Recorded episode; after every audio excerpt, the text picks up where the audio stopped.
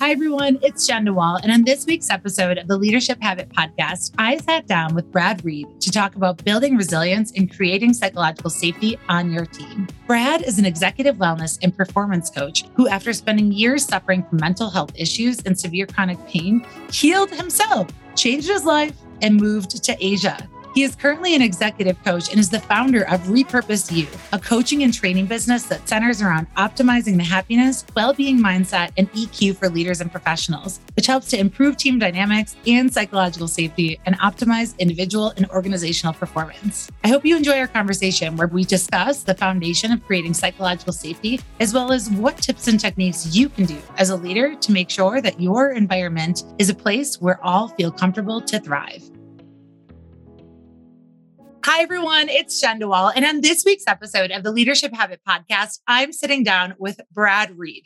Now, you may not know him, but Brad is an executive wellness and performance coach. And he's located in Ho Chi Minh City, Vietnam. So this is probably a very different time difference or time zone change for both of us as it's 7 a.m. for me here in Denver. And what did you say it was, Brad? It's 8 p.m. for you today? Yeah, but we make it work, right? That's the great thing about this is that you know, we, no matter where you are in the located, leadership is the thing that bonds us. It's the experience and it's the challenge that many of us can relate to. And it does truly transcend cultural borders. So, Brad, welcome to the show. Could you go ahead and just tell us a little bit about yourself? Thank you so much, Jenn. I think it's a real pleasure to be here. And thank you for the introduction. That was very kind. Um, a little bit about me, if I can make it short, is again, I'm an executive wellness and performance coach, and I'm based in Ho Chi Minh City, although I do have clients uh, globally that I see one on one. I founded a, a business, Repurpose You, and it's it's uh, my goal with Repurpose You is to empower people to remember their deepest potential. It's really focused on deep personal growth and development to live a more fulfilled, purpose driven, and happy life. So I do that with individuals and at the organizational level. I help leaders, managers, professionals improve performance by understanding the science of well being, happiness, growth, and change. And that's a beautiful combination because when we look inside of organizational performance, productivity, we find that what underpins all, if not most of that, is our state of well being, our team dynamics, the way we communicate, and most importantly, of course, the way we feel. And so we optimize ourselves, we optimize our team, most of the challenges at the organization are, are, are then they take care of themselves. And the ones that remain are far easier to deal with. That's a little bit about me. Thank you so much. yeah, I feel like I need to optimize myself. There are so many things, especially here coming out of the tail end of summer, feeling like maybe oh, I need a reset. And so I love that word of optimize, of really coming to your true potential. Today, Brad and I are going to be talking about understanding how you can build team resilience, which, you know, and we're also going to be talking about what comes with that. If we want to have a resilient team, we've got to create an environment for them to thrive. So we're also going to be talking about building psychological safety, which obviously has been so important, you know, through the pandemic. And it's going to continue to be as many of us are going back into lockdown again and the world is continuing to change. But prior to that was so important and maybe not given the attention that it deserves. Uh, so, from your perspective, where do you even begin? Because it seems like such a broad problem to address to build team resilience and create psychological safety. That can seem like, a, especially if your organization might be big, or maybe you feel mm. that you don't have the opportunity or the power or the means or whatever that might be to be able to make an impact, right? It's just a drop in the bucket. How do you even start to look at building team resilience and creating psychological safety? That's a fantastic question. And I'm going to go off of something you said towards the end there, which is the feeling that you can't make a difference. And the thing is, at no matter what level you are, no matter who you're interacting with, you absolutely can. Okay. When you learn to empower yourself, um, become a better version of who you are, communicate more clearly, um, then your behavior starts to have an impact on other people. It's our actions that affect other people. Okay. In NLP, we always say communication is the response you get, which is really interesting. So, and if we look at the way that conventional leadership training is done, we start at the top and work our way down because emotional intelligence, resilience, psychological safety is spread, built, and compounded through the currency of behavior. And so, yeah, every single choice you make, every action you'd make can have a difference. So that would be my my um, supplement to what you said there or my addition. Um, to the earlier part, which is, oh, where do I start if the organization's big, small, little? Well, if it's a smaller organization, you're in a better position because you're forming and forging your culture as you go. And you have a little bit more, in essence, control, or a little bit, you're in a better, better position to um, make changes faster and to bring in the right people who match your vision, your mission, your purpose. If you're trying to build a team that's high performing at uh, larger organizational levels, well, training, coaching, consulting. Okay. And what that means is, is buy-in from leadership, human resources, and policy at every level of the organization. So you can't hope by holding you know yoga sessions twice a month at a company that well-being is going to be transformed um, miraculously it doesn't work that way it has to be a holistic integrated process at every level of the organization at the behavior of the individuals that includes the behavior of the leader that includes the behavior of hr that includes the policies inside the organization that includes the behaviors of the managers the team leaders and the individuals on the team so again, it starts with the intention, the purpose to change. Okay. Um, and I have a process that I can share with you that helps reify that if you're interested. So, sort of a framework that people can go through to get started. If you're, yeah, if let's do it. Let's hear about it. Okay. Okay. Okay. So, first of all, you need to determine if you want to sort of enact change where your team or your organization is. That's really important. You know, we get a, a lot of very well intentioned people from HR or in leadership who hear these buzzwords like well-being and high performance and and you know transformation and EQ and they go, "Oh, let's do uh let's do, you know, uh magic Mondays or, you know, yoga Wednesdays or whatever it may be." Without having done the prerequisite of understanding where the organization is and what the needs of the company are. Okay. There's different ways you can build happiness and resilience inside of a team. You can look at purpose. Okay. You can look at resilience. You can look at kindness. You can look at empathy. You can look at EQ. So there's different facets that go into that.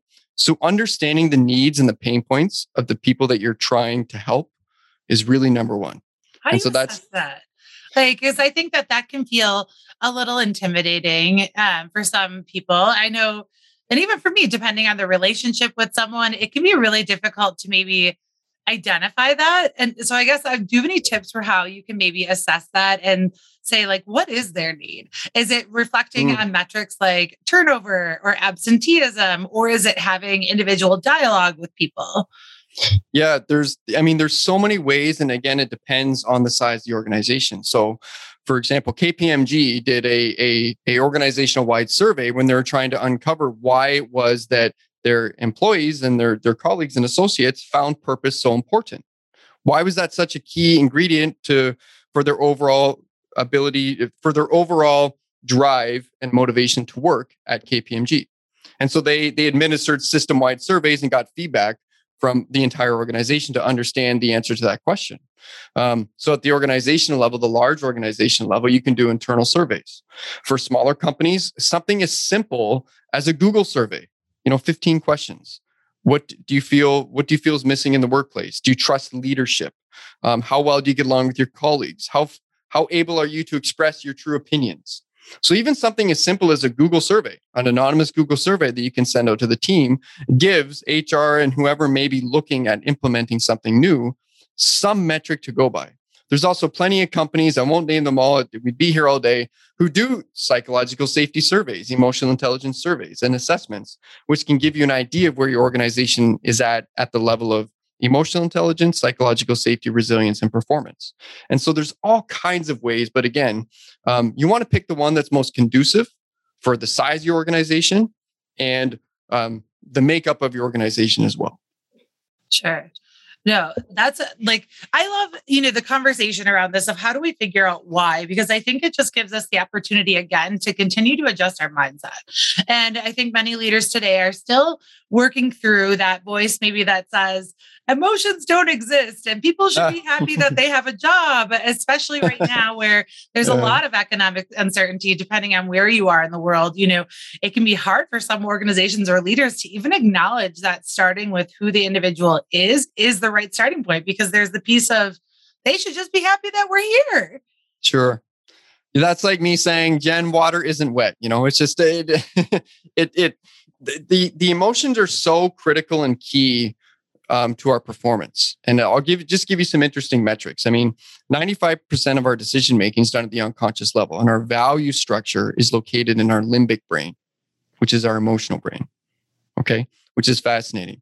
Um, a lot of other things that we don't realize is that, again, um, the ability to have higher empathy is one of the key factors in leadership development today. When I say leadership development, I should say actually leadership progression. If you look at um, the causative relationship between emotional intelligence development and how hard, how high you rise in an organization, it's crystal clear that to be a successful leader in 2021 and beyond, and, and over the past several decades, you need a high level of EQ and EI.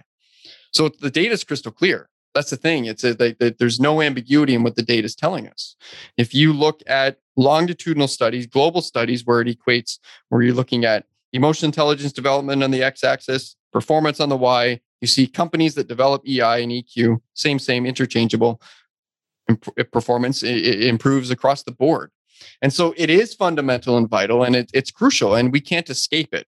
And there's different techniques that I, I I I use in my workshops to give people sort of an implicit, intuitive understanding of why this is, and then they can't escape it because they felt it and they realize, oh, yeah, okay, I can't escape my emotions. But the data is crystal clear. So um yeah that's yeah. emotions exist at work i mean it's i love this i'm passionate yeah. about saying about like getting this out there it's not obvious and there are a lot of people you know as we do this work on understanding empathy and understanding how to create psychological safety and understanding emotional intelligence you know it's just that important reminder that we just have to stop shutting down emotions and we've got to start using them as a beautiful indicator for how we can forge deeper connection so your sure. first piece of like how we begin is understanding where we are. what's our second step? Yeah. So once once you understand, you know, you you you want to implement something. Okay. So the idea of implementing whatever you do, you want to make sure that something's done. So wherever your need are, address the need and implement something. Whether that's, you know, it could be a wellness program that's six months long, or it could be something like a four day EQ training or offsite training for leadership development around emotional intelligence, something like that. It could be team coaching or it could be a policy change. Okay. So again, based off the need from the initial survey of understanding and getting meeting your team and your organization where you are, then implement something that's most conducive to try and rectify that problem. Okay. And whatever that is, is going to be, again, very unique to each organization. So I've seen some organizations that, for example, their biggest issue was employee dissatisfaction, high turnover rates. And so what they did was they in, they installed a one year wellness program that was very multifaceted. It had eating, yoga, mind, body, reward systems, achievement, everything you can almost imagine in a wellness program. And turnover went from 35% to 20% in two years. Isn't that wonderful? Right. That was a that was a that was a great strategy. Um, and so again, it re, you know in in Ho Chi Minh City, Vietnam, a lot of companies they've taken a family first policy. So when COVID hit, it was we're not terminating our people, we're keeping everybody, even if it's a reduced salary. And that was that was something that was addressing the need because the need at the time was I, I want to have a job that gives me meaning. I enjoy this position. And they didn't want to demoralize everybody else in the organization by terminating people. So they they went in the communal effort and said, look, we're willing to keep everybody if we can take a wage cut of 20%, for example. And that really galvanized and and codified and brought everybody together in a meaningful way. It created that community, that family feel inside of the companies, and people still performed well. In fact, in a lot of the instances we saw here in Ho Chi Minh City, the companies that did that performed better. Okay, they performed better during the COVID crisis the first time it came here than they did before, which was a really fascinating outcome. So again, implement something based off the needs of your organization your people, and your teams. And that can look different for every organization. Crestcom is a global organization dedicated to developing effective leaders. Companies all over the world have seen their managers transformed into leaders through our award winning and accredited leadership development programs. Our signature BPM program provides interactive management training with a results oriented curriculum and prime networking opportunities If you're interested in learning more about our flagship program and developing your managers into leaders, please visit our website to find a leadership trainer near you. Or maybe you yourself have always wanted to train and develop others. Crestcom is a global franchise with ownership opportunities available throughout the world. If you have ever thought about being your own boss, owning your own business, and leveraging your leadership experience to impact businesses and leaders in your community, Crestcom may be the right fit for you. We're looking for professional executives who are looking for a change and want to make a difference in people's lives. Learn more about our franchise opportunity on the Own a Franchise page of our website at crestcom.com. So, and then just to like kind of bring it, uh, bring it back for everyone, we're talking about the foundation. This is creating the foundation of how we can actually have that culture where our teams are resilient, where people feel mm-hmm. psychologically safe. We've got to begin with kind of an assessment of our organization, the team, our hierarchy, our individual role. Where are we at? What are the challenges that we're facing? Maybe we're facing turnover. We're, maybe we have increased conflict. Maybe we're just not communicating in that way. Or maybe we're not healthy. Maybe we're noticing more absenteeism or mental health challenges. And then take action implement something based off of what you, what you see so this is the foundation of what you can do we've got to understand our problems and we've got to start addressing them where do we go after that brad yeah so once you implement something you want buy-in and participation at every level of the organization so here's where a lot of companies get it wrong and that the staff and the teams feel it they feel like it's sort of a it's a gesture from leadership to make them a little bit happier but they feel that it's hollow so, for example, I'm not trying to pick on yoga. I love yoga. Okay. But if you're doing just yoga Fridays, leaders aren't showing up, managers aren't showing up, and it just feels like it's it's a practice that's been put in place for the sake of doing it. Staff recognize that because it's not getting integrated into the culture of the organization. It's not permeating and touching people where it needs to because real change again happens at the level of behavior. And that's really important. So you need to integrate whatever the pol- whatever the strategy is at every level of the organization. Leadership needs to be bought in. Management's bought in. HR's bought in. Policy changes reflected. Activities reflected. And ultimately, most important, you see a change in behavior with everybody. And then it becomes part of the cultural ethos. I mean, humans were tribal creatures. Monkey see, monkey do. Okay. It's very, really quite simple. When three people in a team start behaving differently, the fourth and fifth are far more likely to do it. And so again, these ideas, these concepts are spread through the currency of behavior. And it's crucial, in particular at the top leadership, that they have buy-in and they're participating as well. So that cannot be underscored. It's absolutely essential and it's super, super important. No, absolutely. I mean, Crestcom, our one of our, I guess, beliefs is to try and use leadership development to get sustained behavior change. But yes, it has to come with buy-in. I have yeah. had, well, I've had one time through a teaching leadership development that there was one person that I think the boss was probably like, I think that this individual would be would really benefit from leadership development. But yeah, this person had no interest in doing that. And they sure. were miserable. They would join things with, they would, because everything went to Zoom. So they would join with their camera off. I would notice that they weren't paying attention. And this happened month after month. And no one else in the class had this issue. But yet yeah, this person yeah. just did not buy into it. And so, as novel the idea may be, as you know, grandiose and beautiful, whether it's yoga time, whether it's like maybe it's yoga with goats, maybe we're taking it to the next level or something yeah, sure, that sure. we have to understand and get the buy in that it, we can't just force actions on people.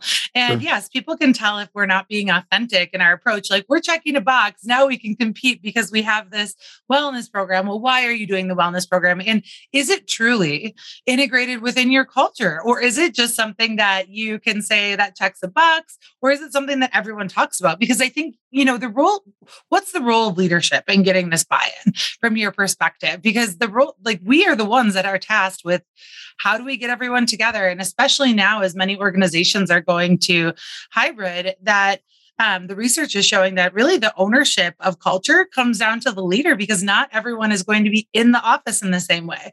So the leader yeah. has more, I would say, of an expectation to really preserve, create the culture, get the buy in than ever before. Uh, how would you, what are some ideas that you have for how to generate buy in? Yeah, so that, that's a really interesting question. And again, I'm going to come down to behavior. And we're going to talk about this a little bit more when we talk about development, specific ways we can develop psychological safety. Okay. People respond to behavior. You know what I mean? People don't respond as much to ideas or concepts or philosophies. They respond to behavior because it's our biology. We're inherently hardwired to perceive things a certain way and feel things a certain way. And so we respond to things that we perceive, which are in the form of actions and behaviors. So one of the things is, you know, leaders need to appreciate that at the very at the very least, they need to have a good conceptual understanding of why this program or why this philosophy or why EQ or why EI is important. Okay. And that's why sometimes when you're presenting these ideas, as I do, to different levels of the organization, I have a different conversation with HR than I do with the CEO sometimes. Very different conversation. But the point is, at the end of the day, they're bought in for the same reason. They see it as an opportunity for growth. Now, what I would say is when you're having the conversation with the leader, it's critical that they understand implicitly how important their role is. And a lot of that has to do with education. A lot of that has to do with leadership support. You know, we can't just expect leaders to go in and, you know, um, become magical intelligence gurus without support and training for themselves. And that's really, really important. So if we're going to equip the organization, we also need to simultaneously equip the leadership team. And that's something that um, some of the initiatives that were so interesting at Ford that we saw. So the chairman of Ford, and I, I believe his name was Bill, implemented some mindfulness programs right at the level of the, the board of directors. And he was bought in, and everybody started practicing these mindfulness programs. And I believe a few of them were off site, but that quickly permeated the culture of the company. And that was a that was a terrific example. Um, some leaders, again, I'll backtrack. They need to have a, a good appreciation of the value of this concept, and then they also need to be empowered to fulfill their role because they are integral to the implementation of these ideas, philosophies, and practices inside of an organization. So make them aware how important it is, empower them because their role is equivalently important. Hope that's that that helps. Yeah, yeah, yeah, absolutely. Getting them mm. connected. And it, you know, comes back to even like Google's the survey that Google did on team performance, understanding that individuals, if you want a high performing team, you know, we have to have dependability, structure, and clarity in a role. But two of the things that they also found were meaning and purpose and impact. And it sounds yep, like, yep. you know, if we want buy in, we've got to start with why and we've got to connect with that meaningful work. And then we also need, you know, the other thing they found is psychological safety. So do you feel like this is our three core way of like the foundation of what we need? We need to do an organizational assessment, we need to take action, and then we need to get buy in. Is there anything else that, or that a leader would do after that? Iterate. You may not get it right the first time that's step four really iterate. It's like okay what went well what didn't how can we improve but keep going. That's the idea and be willing to admit that you know things maybe weren't executed properly or we could have got better results or we can try something different and how do you do that? Get more feedback. So it becomes you know it, be, it really becomes in essence it become a you know a positive positive feedback loop. It's like okay get the initial assessment do the implementation get the buy-in and everybody's on board and then iterate. What's working what isn't let's try it again get some more feedback, get some more buy in. So it becomes, in essence, you want to, as much as you can, make it a co creative process. Make the company or make this, this, this culture change feel like it's being co created by everybody. And everybody's got to say, therefore, they think it's for them. Therefore, the why is much more clear. It's not topical and superficial and it doesn't feel like icing on the cake kind of thing. It really feels like, oh man, this is actually something that is helping and empowering me. And I have a voice and things didn't go well, but they're trying. They admitted some fault and they keep going. So those that that would be my suggestion for that. Yeah. So it sounds like iter- like if we're making an iterative process, then we're also just completing this process simultaneously or again and again. Like you want to, sure. it's not a set and forget, right? Human needs change. Um, the pandemic showed us that there can be a total disruption to the way that we work, the way that we live.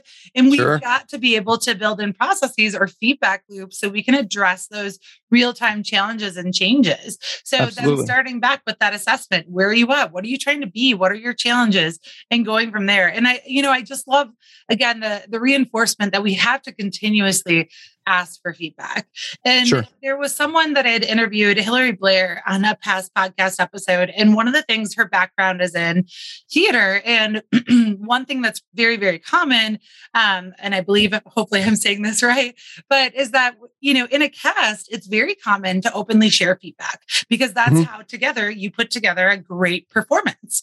But Sure. yet, and there's open and honest feedback. There might be someone that might give you feedback that, oh God, like they might actually give you the real deal of feedback that you need to hear to help the whole performance go off.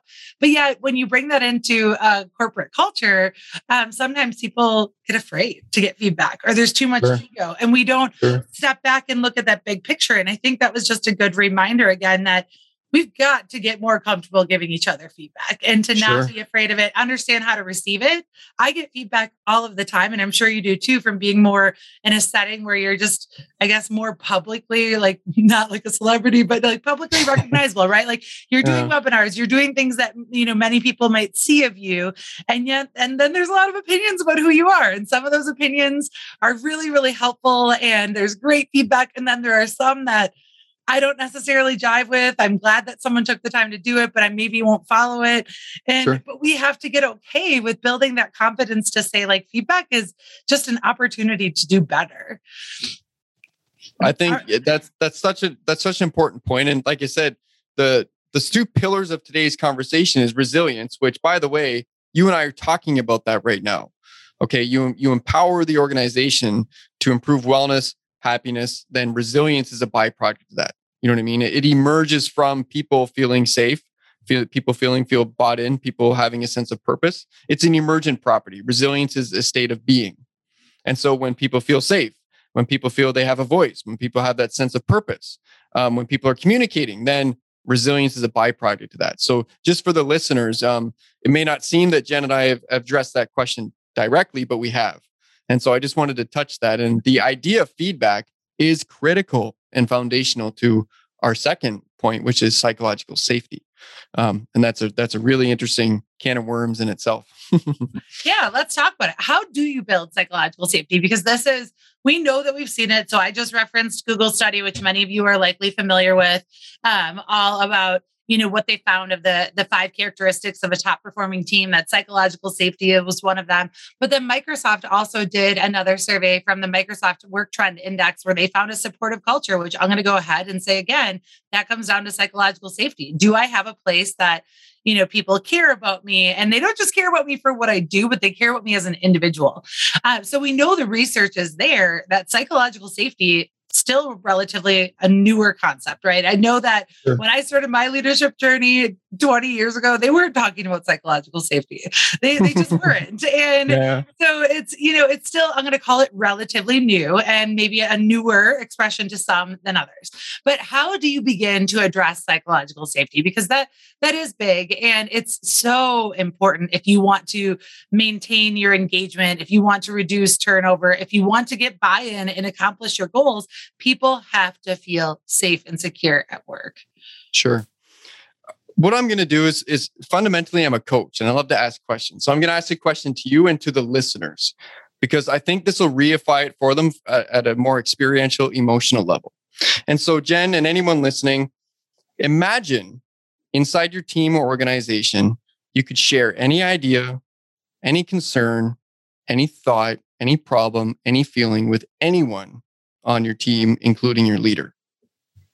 Just take a moment and you know if, if you can't imagine what that would look like or what that would feel like more importantly. And as a follow-up how empowered would you feel? What kind of communication barriers could that overcome? And how quickly could you solve problems? You know and I, I use those questions to bring it home because how many communication issues are because things are not being communicated to begin with? Sure. Right? I think people just aren't being raw. How many problems aren't solved because we don't get to the root cause? And we're dealing things at a topical level. How many conflicts are created because people are misunderstanding each other and there's so much more under the surface that's not getting expressed? How much is performance lowered when people feel disempowered and they don't feel inspired or motivated to share their real ideas? And for everybody listening, remember in, in today's economy, a human capital is a critical component the idea of the knowledge economy, which is ideas, idea sharing is so fundamental to innovation and creativity today because that's the cornerstone of where the future is going. It's ideas. You know, the idea of human capital as as labor, physical labor is is is quickly fading away. But the idea, at least you know, in the developing countries. And so what's left? Human capital as ideas. So the free flowing of ideas is essential in a team in order to increase creativity, innovation, and competitiveness. So having a culture which nurtures and supports that is absolutely essential for so those of you who are listening who are a little more analytical looking at KPIs ideas are results innovations results creativity's results navigating challenges results makes you more competitive. But you don't grow green plants in in terrible soil okay? It doesn't work that way. So the soil that cultivates that kind of free flowing expression of ideas is psych safety and um, it's a roundabout way of, and I'm going to get into how how we build that now. But I just wanted to start with that because I want people listening to to appreciate that on an experiential level on what psychological safety is or what it could be when it's done right. Yeah. It's and that's yeah, absolutely. Like I was I found myself as you were asking those questions being like uh, yes yeah. it's you know and sometimes it's not even like this i because psychological safety doesn't have to look like maybe just feeling like oh my gosh i'm afraid to share my ideas psychological that, that is one piece of it but psychological mm. safety can be like I don't know. Like last time I shared an idea like this, it didn't go well. So I'm just not going to do it anymore because I just sure. don't want to engage in it. So it doesn't have to be that deep. So just as people are thinking, this can sound like a very heavy topic. If we're looking at behaviors, it could just be someone that's like, I'm not even sure if this is worth messing with anymore. And sure. when we do sure. that, then yes, like it changes our ability to adapt, it changes our ability to address challenges. I think the piece that happens for me most often in an organization would be feeling like over time, your ideas aren't heard, they aren't valued. And so then you just stop. And sure. you just kind of watch the like, you're like, not my circus, not my monkeys, however that expression goes. And you just kind of watch as like an onlooker and say, well, just give me my marching orders and I will go and do this. And yeah, then you're that's a very disenfranchised way of maybe living and doing my role. And but that so just I want to say that because I, I, I do think sometimes people think of the concept of psychological safety as like, you know, really, really heavy. Like we have to make sure that we're addressing that emotional component. It can be small actions that we're telling sure. people we don't sure. care. yeah, sure, sure. And you know, the, the idea is psych safety can be easy to build, but even easier to break. And we're going to talk about that a little bit. Let's um, get into it. Yeah. And I just want to share Amy Edmondson's definition because I really enjoy it. And she said psychological safety is a belief that one will not be punished or humiliated for speaking up with ideas, questions, concerns, or mistakes. I think that's a great definition. And if we look at, uh, let, and again, to reify what psych safety is, let's look at psych danger. So, psych danger is fear of admitting mistakes, it's blaming others. Team members are less likely to share different views um, and this allows group dynamics to affect it poor it leads to poor decision making which and then that whole loop repeats then you get more fear of admitting mistakes etc psych safety people are comfortable admitting mistakes. They're okay learning from failures. It's normalized. Everyone openly shares ideas. It's part of the culture.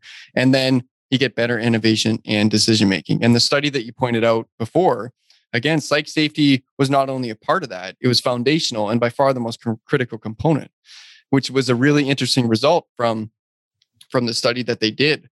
And so it, it really is the most significant predictor of high performance teams. And it is, in essence, the edge.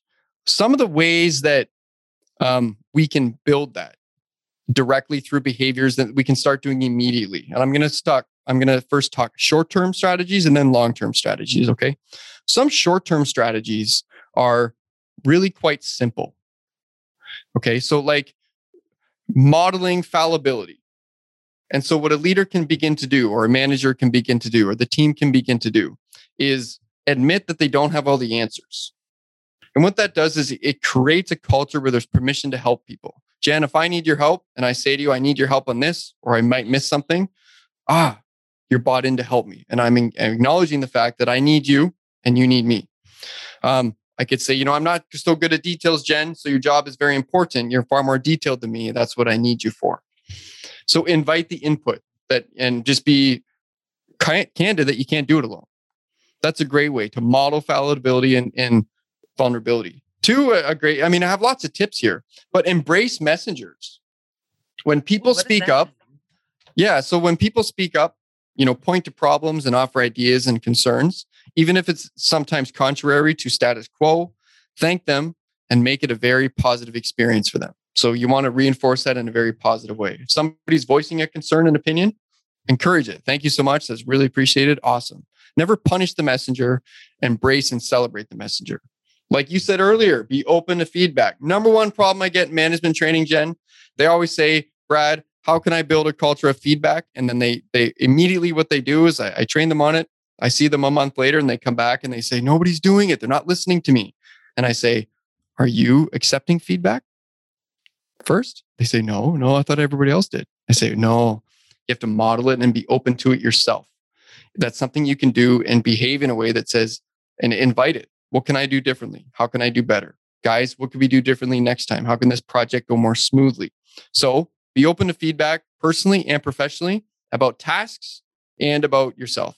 Um, think, eh like I just want to, I'm going back to maybe my 20 year old self when I think about embracing me- messengers. I worked at a culture where, and I wouldn't say it was broad, like this was maybe a systemic issue throughout the organization, but I will say it was in the specific um, department that I worked in. But even just sharing suggestions or opinions. I cannot even tell you how I you would think and and I had worked at this organization. I had done 4 years in two different areas. I had had a lot of success and then all of a sudden I found myself in a new division with new leadership. And what I found there is that there was so much ego so yeah. much ego that the ego from the executive leadership at the top really shut down any ability for anyone to offer ideas. When you would offer ideas, I cannot tell you how many times that I would get the look of, do what I told you to do. And sure. that's just so disenchanting. And then it also would be like in my head, I'm like, why are we doing some of these things? Or explain the why to me in a way that I can understand it. Because for the workload that you're wanting, this is going to be something that we're going to do for a week. Like, is sure. this realistic? Is it actually sure. going to be executed? Probably not. Um, or I think of just different things, and I can think of this leader, and they just were never receptive to things. If it did not come and originate from their own idea, it could never, it could never work. And sure. matter of fact, if you had something contrary or something that wasn't in alignment, then you were seen, and that's why I was seen as kind of like this black sheep. Like, oh, Jenn, like you're just trying to ruffle the feathers. You're not falling in line. And I mean, I know our listeners have heard I've gotten experience from that same organization or feedback that's like, you need to be more, more vanilla and more of a yes man. And that should be the testament of like, that's a culture that doesn't support the messenger, right? Like sure, if you're sure. getting, if you're giving employees your feedback to be more vanilla, clearly you do not want them to have a point of view, and sure, just that perpetuated this disengagement and just like oh my gosh, does leadership even exist? Is that just a myth that they taught us early on to get us to like be inspired at work? You know, it's there was just so many and the mental health challenges that came from that. So just be mindful of the role that ego plays in this. And what if we did? I, I like to say, like, look at everyone as if we're all like kids in the playground. Like we're all just trying to figure out the task. We're all happy. We are so innocent and pure and, you know, trying to do our best that we don't have to maybe take it as this like me versus you. Like we're just all trying to do our best and work together. That's my sure. my side tangent and it came from my own place of pain. So yeah embrace the messengers. Like drop your ego. Trust that people are or assume positive intent. Trust that people want to do what's best by you the team and the organization. Yeah that fantastic point. Um w- what i would say to that is and i had an interview w- with uh, a ceo today and he was really talking about servant leadership. At the end of the day it's our it's our role to serve our clients, the community, the organization, and our team members. And he means that holistically. It wasn't just a talking point. He embodies this through and through. And what can that look like sometimes? It, it looked like shared success and shared credit. So if you have someone who wants all the credit, wants all the accomplishments, wants all the fame, it's going to disempower the people around you.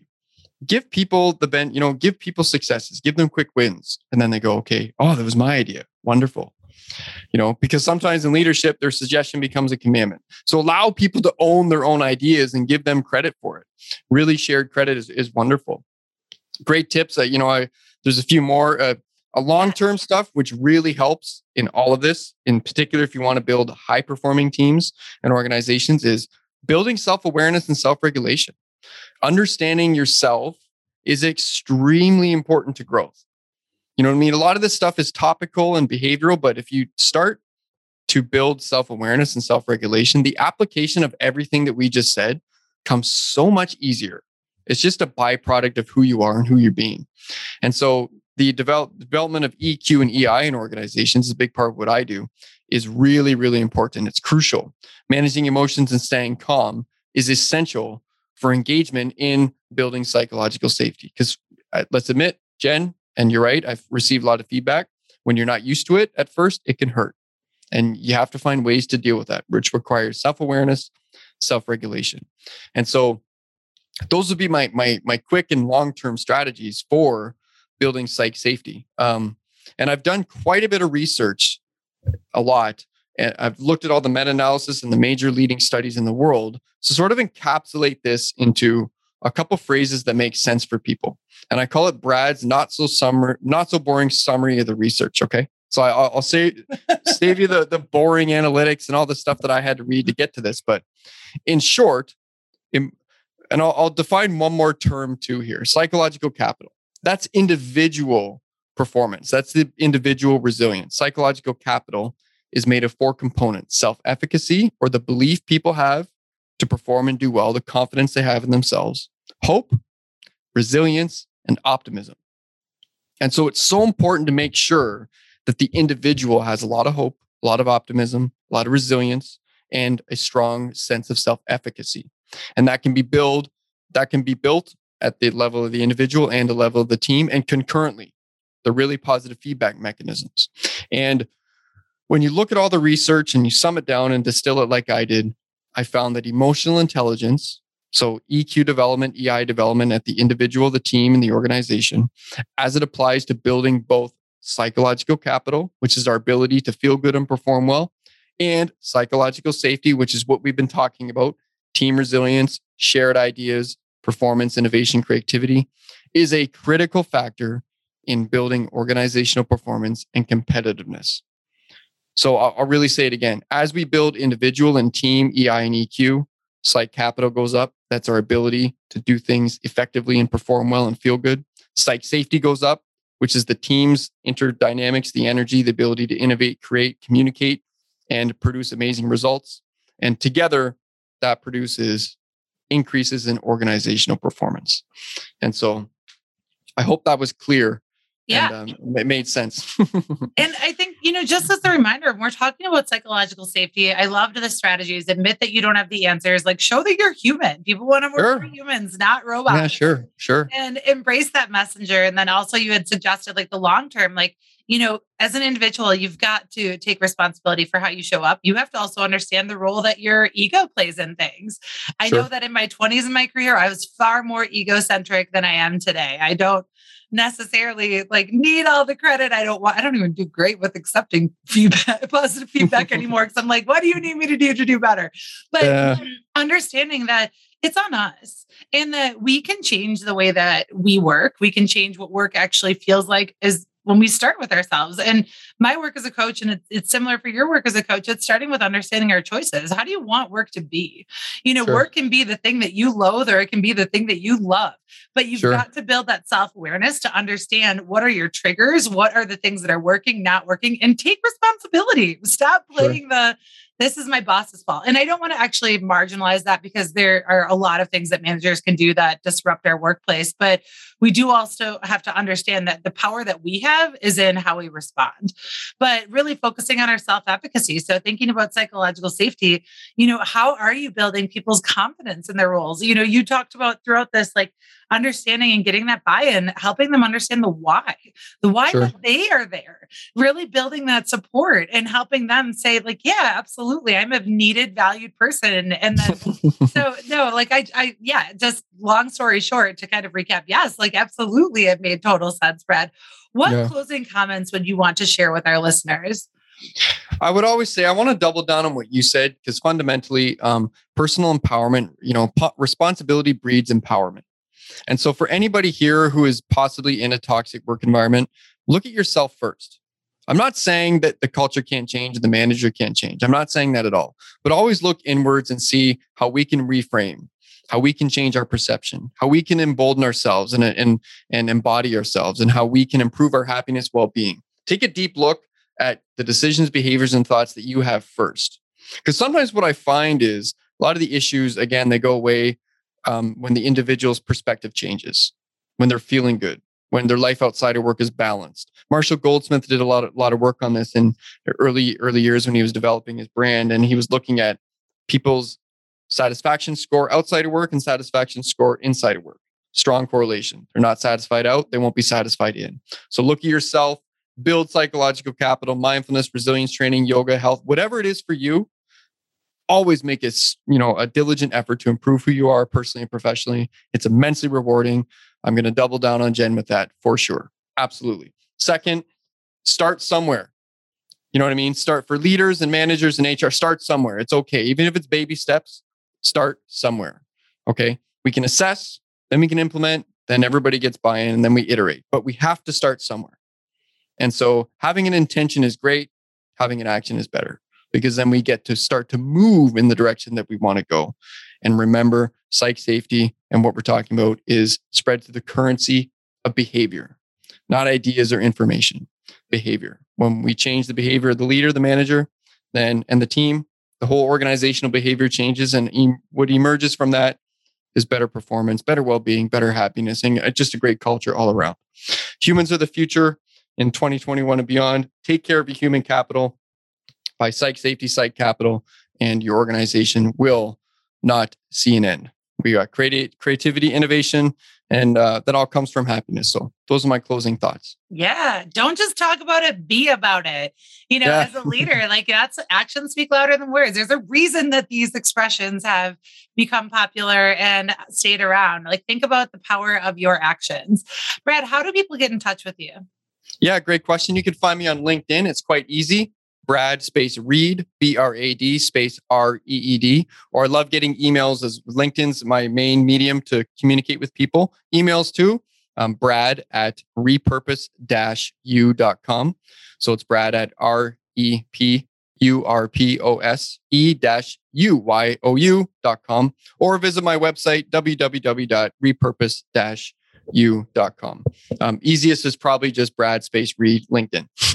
Perfect. Brad Space yeah. Reed, or Brad Space Reed at LinkedIn. But don't type space. Just don't, yeah, don't type the space. They'll find it in the show notes. They'll find it in the show notes. No worries. Wonderful. Wonderful. Brad, thank you so much for joining us on the Leadership Habit podcast today. It was great to have you. I hope that our listeners are walking away with just different ideas, different inspiration for how they can create a truly more resilient and psychologically safe environment for all to thrive. Thank you so much, Brad.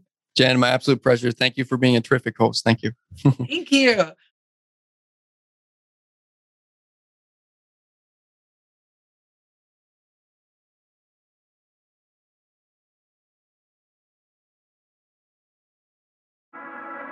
Thank you so much for listening to this week's episode of the Leadership Habit Podcast.